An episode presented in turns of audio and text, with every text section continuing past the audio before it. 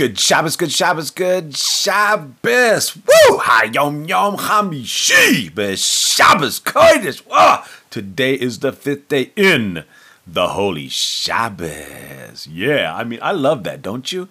In the Holy Shabbos. Wow, every day is in the Holy Shabbos. That's what makes it so amazing, right?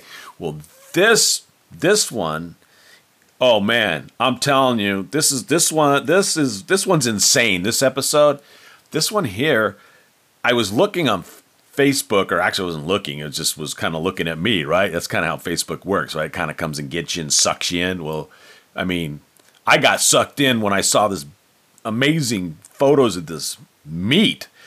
And it's this rabbi was putting out on Facebook his Shabbos meals that he's prepared before Shabbat and he has the most incredible dishes that you have ever seen. I mean, his name's Rabbi Ari Kahn. That's K A H N. And just go check him out. I mean, wow. But this episode I did on Zoom and we did screen share. And obviously, we can't screen share on audio here. But I do have the YouTube video. I'm posting it. If you go to ShabbosEveryday.com, you can just go over to our Facebook group. You can join the Facebook group and I'll put it over there. Or you just go find Ari Kahn and go, you know, follow him and you're going to see some stuff. Whoa! I mean, you're talking about Lechavit Shabbos Kodesh. I mean, the honoring of the Holy Shabbos. Man, don't even get me started. All right, so without further ado, I don't want to go into too much here. I took a little bit out of that interview and I brought it into the audio here, and you'll hear a little bit about Ari, Rabbi, Rabbi Ari, and about a little bit on how he brings Shabbos into his life every day, and also about how he had actually fulfilled what my father, after 40 years in the military of blessed memory, he taught me was the big lesson that he learned in the military was. Are you ready? I bet you'll never guess it, right? Okay, let's see. Take a guess. All right, you ready? Make friends with the chef. Okay, without any further ado, you'll learn more about that in this episode. Let's go. His name is Ari Kahn. That's K A H N, and you can go to Facebook and just look him up online, and you'll find all of his uh, stuff there. That's how I found him. I mean, I, I was attracted by the food, and that, you know, that's you know, you know me. I'm a foodie. I'm a foodie in a diet, but we'll talk about that later on. I got some good recipes for that. But this is this is Rabbi Ari's show right now. So tell us, you know the whole idea by Shabbos every day is that is this whole concept of Shabbat is the Makor Habracha, which means the source of all blessing. Obviously, God is the source of all blessing, but He brought it down to us in we'll say kind of filters, and Shabbos is like this is like the or the bucket, you know, where we go get the the blessing, and for non-Jewish people, you know, it's it, also they can receive the blessing and that's a different discussion that we can go into later and how you do that. We don't want to you know get into that right now. We want to get in so everybody can learn how they can bring shabbat into their life every single day. Now today especially is the fifth day in the shabbos not of the shabbos but in the shabbos right? And so can you talk tell us a little bit about you know how do you bring shabbat into your life every day? And also specifically today what can somebody do on the fifth day of the week? How can they bring shabbat into their life? Okay i'm going to talk about normal times and i'm going to talk about corona times because uh, i think a lot of us have gone through upheaval during the, the whole corona experience. So during normal times right in the morning right almost immediately in the morning or let me put it this way within an hour from waking up I will go take the Torah, divide it into seven different parts, seven days of the week, seven different, what we call them aliyot, seven people read from the Torah. And each day I'm going to read that day's portion. I'm going to read it as the rabbis of old said, read it, read the text twice, read it with called onkelos with a translation, Aramaic. I do that every single day. That's the first thing. I, I want to connect to the spiritual part of Shabbos and bring it into the week. So Thursday mornings, I'm going to read the Thursday or the, the fifth Aliyah, and I'm going to read that on Friday. I'll read the sixth, and on Shabbos, I'll read the seventh in order to have a little bit of the Torah again during each day of the week. We, we, we need our grounding, we need our spirituality. Now, In normal times, what would happen next is I would go to Jerusalem. I live on the outskirts of Jerusalem. I would drive into Jerusalem and I would give a lecture. And a whole bunch of people about the weekly portion, a whole bunch of people will come. It was normally on Facebook Live as well. It was recorded. It went up on YU Torah. And within a couple of hours, th- what, that lecture would be all over the world. Again, either on the spot with, with the Facebook Live or through the recordings. And uh, as I said, those recordings could be accessed. And people all over would tell me that, for example, my sister who lives up north, not that far from you, she would tell me, no, I don't like to listen to it live. I like to listen to it as I'm doing my cooking for Shabbos. That's when I like to listen to your uh, to your lecture. But uh, but literally all over the world, people are listening to it. So now that's again the spiritual side. As soon as I finish the lecture, I go back in the car. I go to the center of Jerusalem. I would go to Machne Yehuda, known as the Shuk, the, the Jewish marketplace in the center of Jerusalem, which has all kinds of sounds and sights and smells and tastes. And if it's a good day, then my wife would work out her work schedule and we would do this day together. So Thursdays, we're together. She comes to the lecture, makes faces at me sometimes, gets embarrassed when I say something which I which is inappropriate or I show th- she thinks. And, uh, and then we go together and we and and, and you said you're a foodie. I, I, there's there's another good word for it to be uh, to be a foodie. There's a there's a Yiddish word. It's called a feinschmecker. I don't know. I've never heard of that one. I heard fresser. Yeah. No, no, fine a fine schmecker. Ooh, a fine okay. schmecker is a Yiddish way of calling a foodie, but it sounds a little bit more derogatory. yeah, I, am sure people are working with that one, kind of going, "What did he just say?" Yeah, yeah, no, absolutely. Fine schmecker. It means that everything has to be absolutely precise. So you know what it is? I can only buy the hummus from that place. And I can only buy, you know, the the the the pickles from that place. And I can only get my meat from that place. And I only get my vegetables. Well, some my vegetables there, but my fruits over there. And each thing has to be in its right place. And let's not even start with the coffee. So so so I don't know if that makes me a foodie or makes me compulsive and very ill.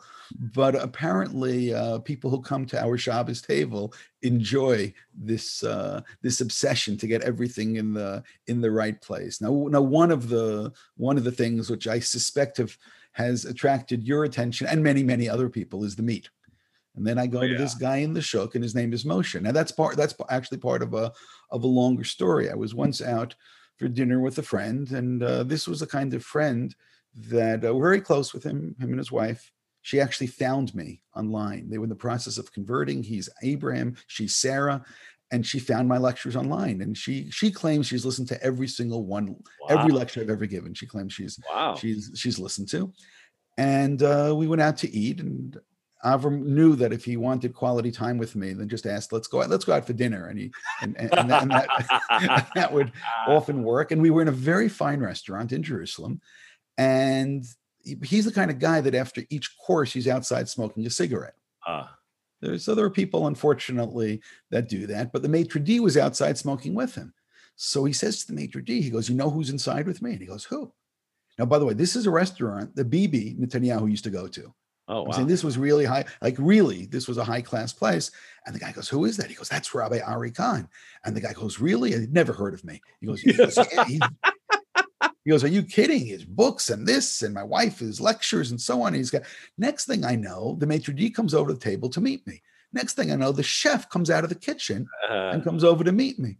And and and, and we start talking. And, I, and I've become great friends with this chef. He's actually is one of the chefs that when Netanyahu got into trouble for mm-hmm. having these private chefs, he was one of them. Not only that, he just now won a chef competition in wow. Israel. Well, I just want to interject here. My father yeah. of blessed memory, yeah. he was in the military for uh, almost 40 years. And he was an officer. And I work at the the a pre-military academy here in Israel, and uh, I do the marketing for them. But I also work with the boys. I like to talk to them and schmooze with them. And I and I I give them. I tell them, listen, if there's one thing when you're finished with this, it's a 10 month uh, basic uh, course. I said, if you learn from me one thing, you learn what my father taught because you're going to go to the military. Hopefully, you'll have a good service. He says, but here's the main thing that I learned from my father about military service that'll help you out. Don't forget this lesson. So they're waiting to hear this big, you know, uh, idea. And I, I tell them, very simple make friends with the chef. After 40 years of service, my father said, make friends with a chef. So there you go. You, you have uh, fulfilled. So, so this is what's comical sometimes because this guy is, is really, I, I, just told you, he won this chef competition in Israel. Wow.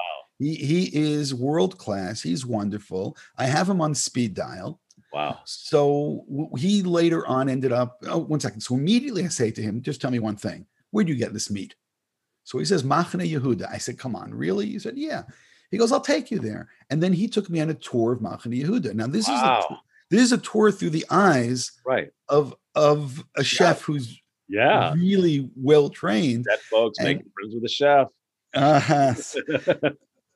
yeah so so that that's actually so one of the secrets oh this is where we get this and this is where we get this o- along the line you asked me before what else i'm a rabbi of a shul one of the fellows in my shul has a fish stall oh i i go to the fish stall over there and all the workers there they they say ah the rabbi has you know the rabbi's here and they go to the back room and they bring me out the freshest thing. They bring me out the stuff that I can take home. So I'm I'm, I'm totally hooked up over there like in terms this. of in terms of the quality of the stuff which is coming into the house. You know, what we do with it is another thing.